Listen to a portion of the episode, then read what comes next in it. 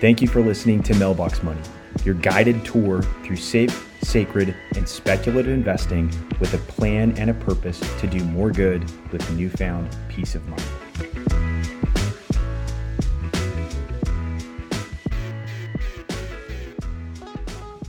Hey everyone, welcome back to another episode of Mailbox Money. I am excited about this episode.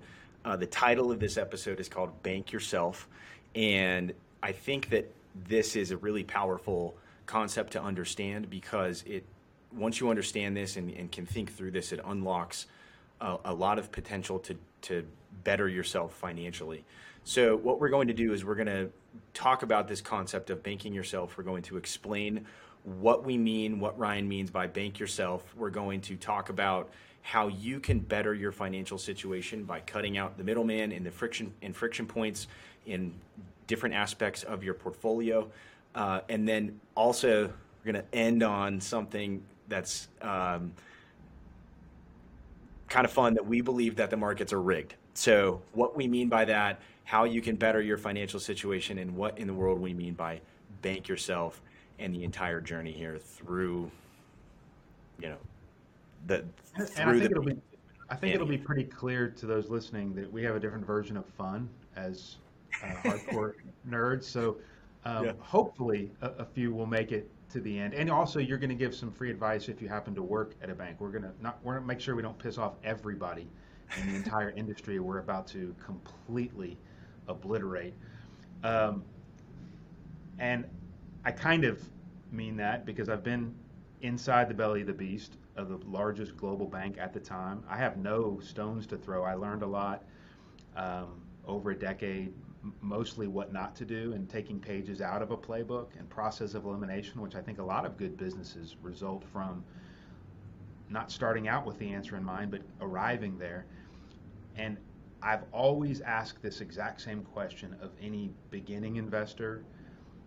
And before you think it's dumbed down or too simple, remember one of our holy grail principles around here is that deeply informed simplicity is actually the very best plan. So what I'm about to say is actually what I do with 100% of my own money too. So it's not just for beginners.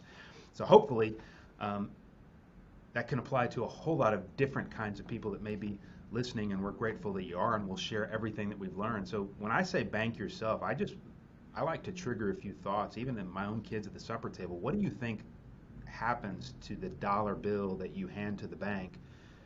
And can we follow it along the way and learn anything before they give you back your 0.04% perhaps, if you're lucky. Um, and kind of you, you, you open the proverbial vault, and very generally, they divide their assets into risk free on their balance sheet, which they have to do by charter because while they don't have all their money, if you came and asked for it, they need to be able to return money and deposits if somebody did ask. Um, they, they, can't yeah, take some chances with all of it. So they have risk free. They own bonds. They own treasuries. They own tax free municipal bonds, risk free. And then, because they've covered their obligations of short term needs, they can invest the remainder in a combination of, as you and I call it, Jackson, sacred investments that they feel really, really, really strongly about. And they may even take some speculative investments with the rest and earning a higher rate of return with some risk. And then they keep all of that spread before they return you those 0.04%. And make no mistake, they provide a great service. It is safe, it is there. I still have a small bank account. But for my larger nest egg, the one I'm, I'm really working hard to try to contribute to, I need my money working a lot harder for me than working for somebody else. And to be clear, they're not evil. They're not out to steal your money. The, the, the, all the politics and the negative story, they, they have a fiduciary obligation. And, and think about this they are a for profit business for their shareholders, not their customers. They have to return money to their shareholders. They are not trying, and I'll, I'll give you an exact quote. You, you love when I read during live videos and podcasts. So I'm gonna, this is the only thing I'm going to read because I found it in one of these large firms' annual reports, and I quote Interest rates are established periodically and may seek to pay a rate as low as possible based on prevailing market and business conditions. Nobody reads the footnotes of annual reports except for you and me and a couple of our close nerds. But circle that and say, wait, what? And that's how we start. You can turn all of this around and start cutting out these middle layers and friction points and do the exact same things that the bank is doing. And that's what we mean by bank yourself. So I, I want, I'm a big fan of kind of painting pictures and, and, just kind of helping put this in context. So whether you're like I was, opened my very first bank account for my uh, personal finance merit badge in Boy Scouts, and I think my interest rate was about five percent, if I remember right. Um, but just kind of walking through this, or whether you're a big company and you're you're opening up a new account to deposit, you know, cash reserves or whatever, you take the money, you put it into the bank account. The bank takes your money. They have to leave some there, but then they're free to go out and invest it in a mix of safe investments, you know, bonds, treasuries, whatever it is, sacred investments, you know, higher risk with a greater return, and then even more speculative investments that offer potentially much higher return.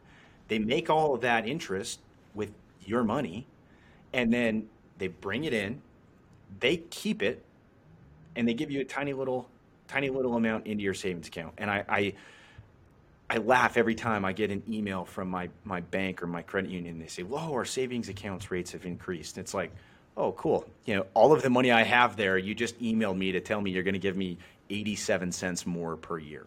You know, but I know that they're making a lot. You look at the buildings that they have, and you look at just when you walk into a bank, at least it used to feel this way. It was kind of a, when I remember being a kid, it was a nice place to go. You always wondered what was going on and how it worked.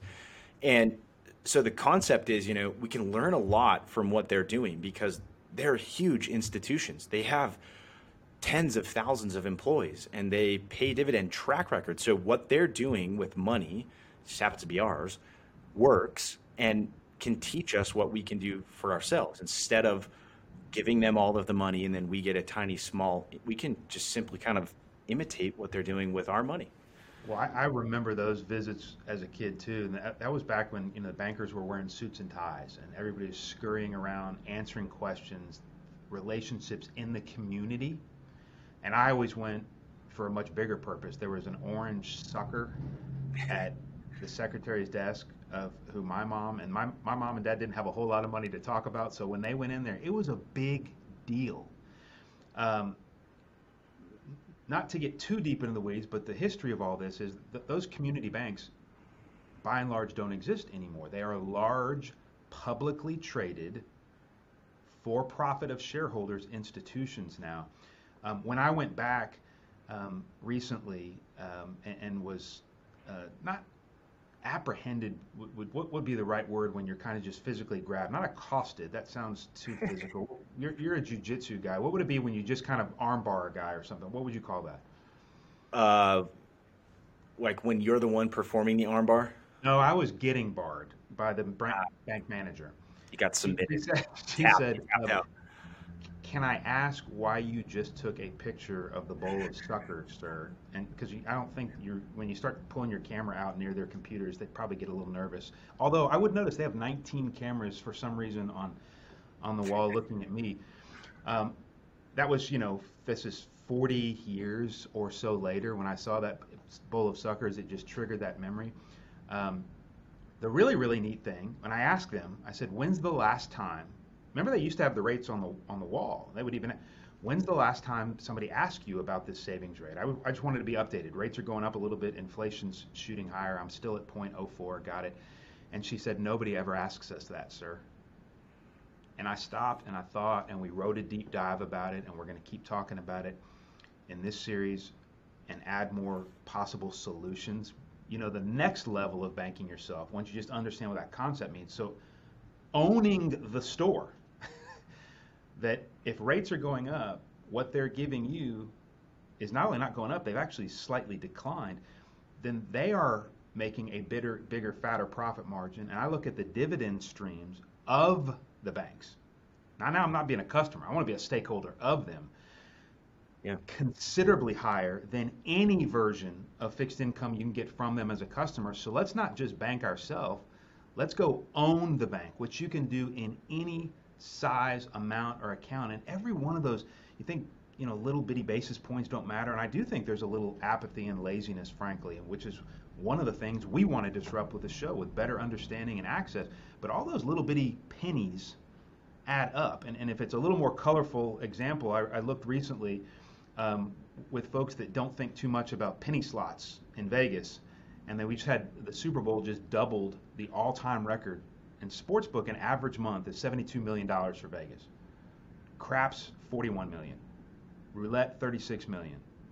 Penny slots 328 million dollar hold for that bank. And I've always said be the rake. Don't be on either side of the table. Be the rake. Be the bank.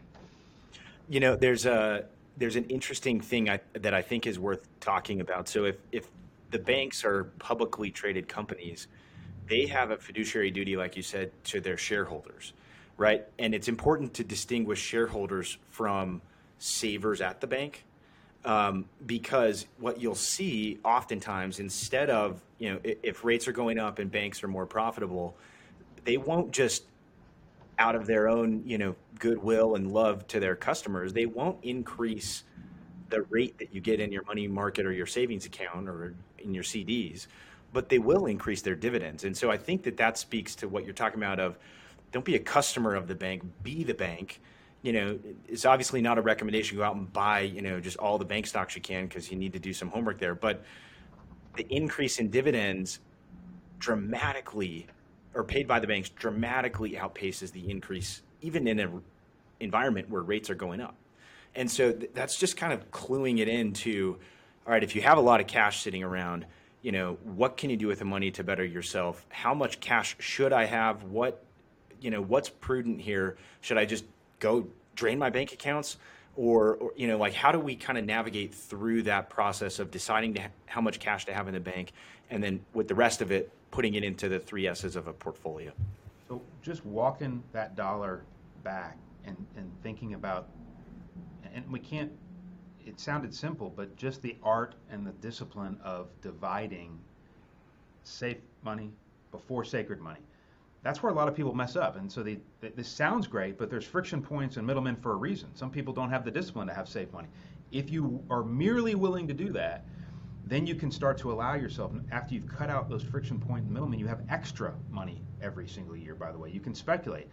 You did offer some colorful advice if you happen to be a banker, because some of that, you don't just have to have beautifully boring tax free municipal bonds blue chip dividend paying stocks, but you can open your eyes to a whole world of speculation. What if the, the industry really, really gets disrupted in an area that you are the foremost expert on? Just give them a little idea and, and your colorful advice for a banker if you, if you were still in those walls. Yeah, I'm glad that not many bankers follow me on Twitter because I tweeted this out the other day. I said, and if I worked at a bank, I would hedge my job by owning a decentralized finance portfolio. And so unpacking what that really means is we've talked about you know the three S's in a portfolio, and and there's a speculative uh, side of investing, which is exciting and fun to talk about. Inside of that speculative sleeve of investing, um, innovation is occurring. So we, we do invest in innovations, and one of the technologies that I think and that we're seeing innovate the banking system is cryptocurrency, specifically decentralized finance. And so decentralized finance is basically a bank like system that exists on a blockchain. So if you are a saver, you can put money, they call it staking, into this protocol. Think of it as like a metaverse bank, right? It's a, it's a, it's a program or a, a smart contract that's acting as a bank. And then on the other side of that, just like in the banking world, you have borrowers.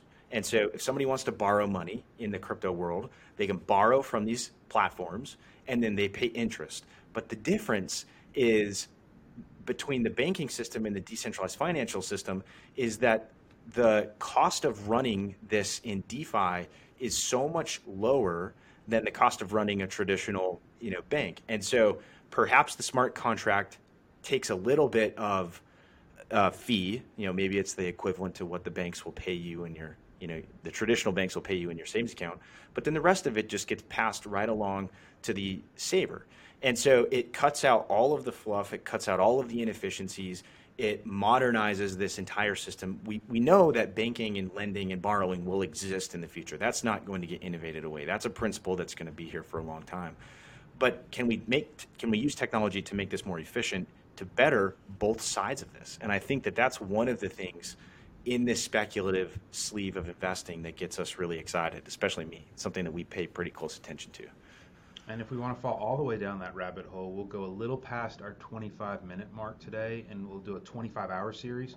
Um, Chop, if you want, I, we are going, these simple concepts, we're going to go deep, but we're going to make them accessible, hopefully, and understandable to all. We will absolutely have future episodes with the great one and only, one of the true pioneers in our entire industry in digital assets and cryptocurrency, Jackson Wood going deep, and I'll be the one asking questions. But again, at its simplest, most basic level, safe, sacred, and speculative, you know, banking yourself is also the, the other concept or way to look at it is if you unpackage and unbundle all this stuff, all those simple organic ingredients, we just talked about one in each, they're the most sophisticated ways to invest as well.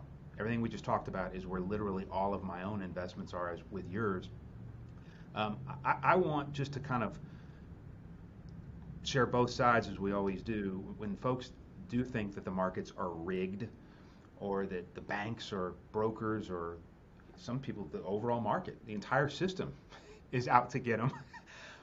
I, I'm, a, I'm, a, I'm not a behavioral psychologist, but I'm, I'm a guess there may be something more going on there and that, we may need to. I know I look in the mirror uh, every day. Don't always like what I see. But I'm, I'm, I'm gonna be honest with myself. I got some issues to solve with discipline before I blame anybody else.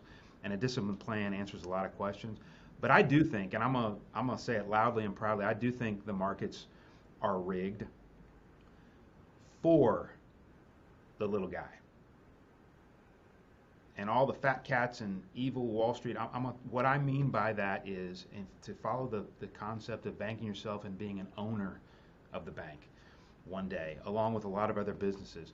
What I mean by that is, can you imagine the opportunity with any extra dollar to work your tail off all day, which, by the way, is the secret ingredient and why most people have a dysfunctional relationship with the market. They think it's up to the market to make them money. The greatest trick the devil ever played is convincing investors that it was the investing part that was most important. It's the working part for two reasons. You work your tail off, you save, you're going to treat those dollars very differently than if you got them any other way. You go home after that hard day's work, and with any extra dollar, you have the opportunity to then employ it by owning several businesses around the world, employing millions of people overnight, nonstop for you as the owner, as a stakeholder of that company, and hopefully a portfolio of companies while you are sleeping just a few hours because you want to get up and work hard and do it even better now because I see I could own another dollar of those. Some of them are probably solving tomorrow's problems that we're all going to be worried about. And those problems should be solved with a gigantic profit margin. And those aren't evil either. And when some of that profit is returned to you in a dividend, and the next night you sleep, you get an automatic bonus of being able to reinvest that dividend for free and own a bigger piece of that company and one of the secret ingredients is you're too busy at work to worry about what the market's doing, that system is rigged. Rigged in an unbelievable way for the little guy and everybody else in between. That makes me excited. That's why we like to evangelize this good news and this truth of capitalism that is accessible. We mess it up, and our industry does a horrible job, I think, intentionally, of wanting this to be confusing. Um, it doesn't have to be. And we're going to share with you how you can do it yourself if you ever need help or a guide, we're certainly here. But I get excited about that system. In some ways, those simple playbooks will absolutely outperform the most sophisticated and complicated because those are often riddled with layers of I have so much more money now I need to have the, the thought process in America we keep collecting things the more we get. It's the wrong direction. We get a whole bunch. Now we have more taxes and more costs. Um, and we'll dive into a, a few of those examples as well. I love that entire picture or thought process of going to work, you know, taking extra money and investing it, and you own equity and ownership in companies that will solve problems and pay you dividends. I think that's just a really kind of elegant way to explain this, and in reality, that's that's what we're doing here. That's how you can retire and have income when you're no longer employed or you you know you're not waking up every day. And it's just a really powerful concept that a lot of people have a difficult time kind of connecting. Um, I want to talk about. I want to bring in DeFi really quick, and then I want to talk about why I, I think that immediately, without the advancement of technology, you can kind of do what DeFi is trying to do in your overall portfolio. So, decentralized finance is a fancy term. Cryptocurrency is a fancy term. Um, a lot of people get intimidated by the technology and understanding what all these words mean. But in reality, what DeFi is trying to do is to just make the system more efficient. If you boil it down to its primary goal, it's to make the financial system more efficient and have better outcomes for the little guy, right? To rig the market even more in favor of individuals that are participating in, in the market. And I think that there's a lot to be said in terms of getting rid of excess layers and fees and middlemen. So one of the your favorite images is the the 314 pound jockey, right? You think about the race, all jockeys are not. I can't not smile every time you bring that up. It's impossible for me to not smile because we actually have this gigantic original art commission cartoon on our wall here. And imagine a 314 pound jockey. And the artist did a great job because he shoved a bunch of brokerage statements and bank fees in, in his back pockets. He's kind of spilling over, and the horse is just gasping for air. What are your chances to win a horse race if your jockey's 314 pounds? And, and where that number came from originally is we were doing a big deep dive case study on the most popular mutual funds and traditional products that were being advised on by some some good advisors, bankers, brokers. Um, but the most popular ones were also extremely expensive. And when you add it all together, the purpose of that deep dive was most folks are not aware of some of the variable layer of costs. They may be able to quote an internal expense ratio if you're really, really good, or can see the underlying fee, or might remember what they're being charged. When you added them all together in this particular study, and it's still more accurate than you would believe. And, and, and everything, uh, you're talking about decentralized and unpacking. That's your, and, and, your world is a lot more popular when you go down that DeFi world. I, I'm a digital dinosaur and I still am back to the banks and the brokers, but there's a perfect combination here because what I'm talking about is happening to the wealthiest investors today. I see them all the time. I see their statements. We do a forensic x ray and if you're paying 3.14% on average when you add up all those expenses, some of them do not have to be disclosed because they're variable. Um, that was where the 314 pound jockey analogy came to mind. 3.14% per year.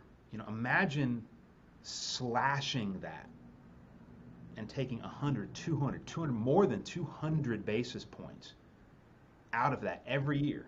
And back to where we started, the bank $10 trillion is only giving you four basis points, 0.04. There's a free, free 200 plus basis points. No risk need to be taken just by removing friction and layer points. And this happens, I, I won't say anything as controversial as it's stolen from people, but when you can get a notice that you might not pay attention to, and you don't need to sign it says, oh, by the way, we're moving your cash savings or your sweep account, and they have a bunch of different names for it now than when the original community bank started. Unless you let us know, you're going to be going from this savings rate, money market rate, savings account rate to this one.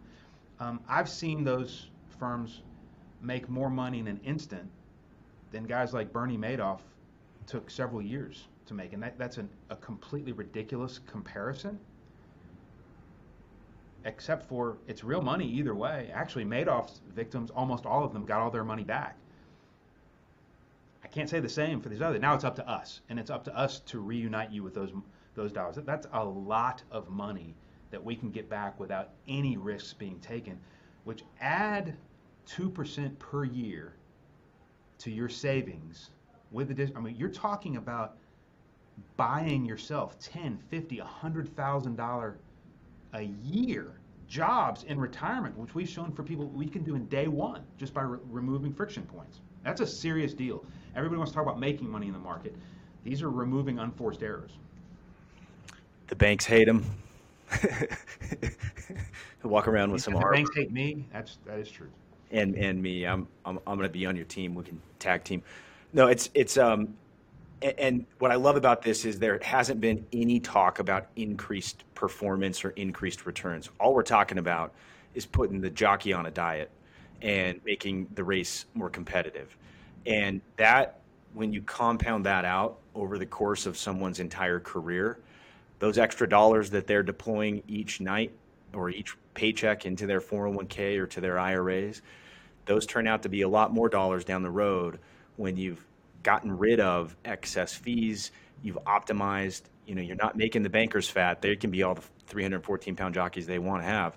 But when you think about this, the real goal of this and what it does is it just puts the individual in a better financial situation, in a position where they are more comfortable, they have more money, they can give more money, they can do whatever it is they want, simply because they just decided to look at the system and how it works and use it for their own benefit. So I love it. I, uh, I, I truly think the individual investor has a greater advantage outside of all these packaged products, not just a bank. We're, we're talking about brokers, advisors, everybody in, in between that has packaged products with a bunch of layers where they can't really see what's inside and are paying dearly for it. There's also huge tax consequences. You have involuntary taxes kicked out from some yeah. of these products. If you are the owner, you decide. Um, and what we're going to try to do as consistently as we can, we would invite you to smash that subscribe button because we're going to give as much as we can of everything that we've learned is just a better understanding and, and that everybody has access to this because I really do think that is the holy grail a deeply informed simplicity. Because once you have peace of mind with these topics, all of a sudden the questions about the market are heard in an entirely different light, most of them as distractions, which they are. I love it. I'm going to leave it there. If anybody has any questions, please leave a comment. Like Ryan said, please subscribe, like the show, it helps us. Um, you can email us. We'd love to get in contact with you. Thanks, everybody. This show is brought to you by Freedom Day Solutions, LLC, a registered investment advisory firm advising individuals and families nationwide. Performance is not guaranteed, and past results are not necessarily indicative of future performance. To learn more, visit freedomdaysolutions.com. This show contains general information that is not suitable for everyone and was shared for informational purposes only. Any forward looking statement or opinion expressed is subject to change without notice. Nothing contained herein constitutes investment, legal, tax, or other advice nor is it to be relied on in making investment or other decisions. Clients of Freedom Day Solutions may hold positions in the securities discussed.